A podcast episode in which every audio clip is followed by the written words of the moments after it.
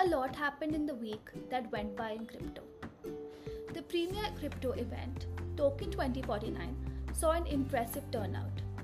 We witnessed a myriad of builders, creators, and entrepreneurs all come together with the same energy and enthusiasm. Hi, my name is Richa, and welcome back to Crypto Candy. Let's be real, something like this is exactly what we were waiting for in the crypto world. With over 10,000 attendees, the event saw one of the most popular crypto exchanges, Huobi, rebranding to HTX as a part of its 10th anniversary celebrations. Telegram, the most preferred messaging service by crypto enthusiasts, finally launched their most awaited crypto wallet.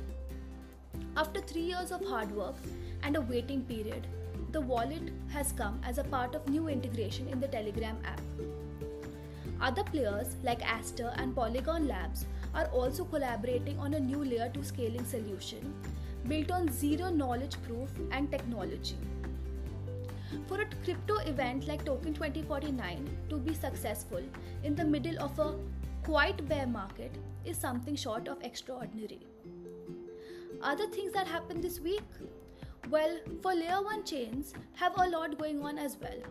With the recent news on Aptos embarking on carbon negative path with Flowcarbon partnership, their partnership seems to be like a testament to having a positive impact not only on the blockchain ecosystem but also on the wider world and environment. What are the other things that we can look forward to this week? Well, Messari Mainnet event taking place in New York is something we should definitely be looking forward to. While the agenda looks promising, what makes me really happy is the speaker lineup. It's delightful to see women being an active part in these discussions. An immersive agenda setting annual summit held annually that gathers crypto leaders, operators, builders, investors for three days in a row. And that is completely future focused, collaborative, network oriented, and program related is something that we must look forward to. More importantly, with all of these things taking place, it makes me think, and maybe even the investors and crypto enthusiasts all over the world, whether it's time to be bullish finally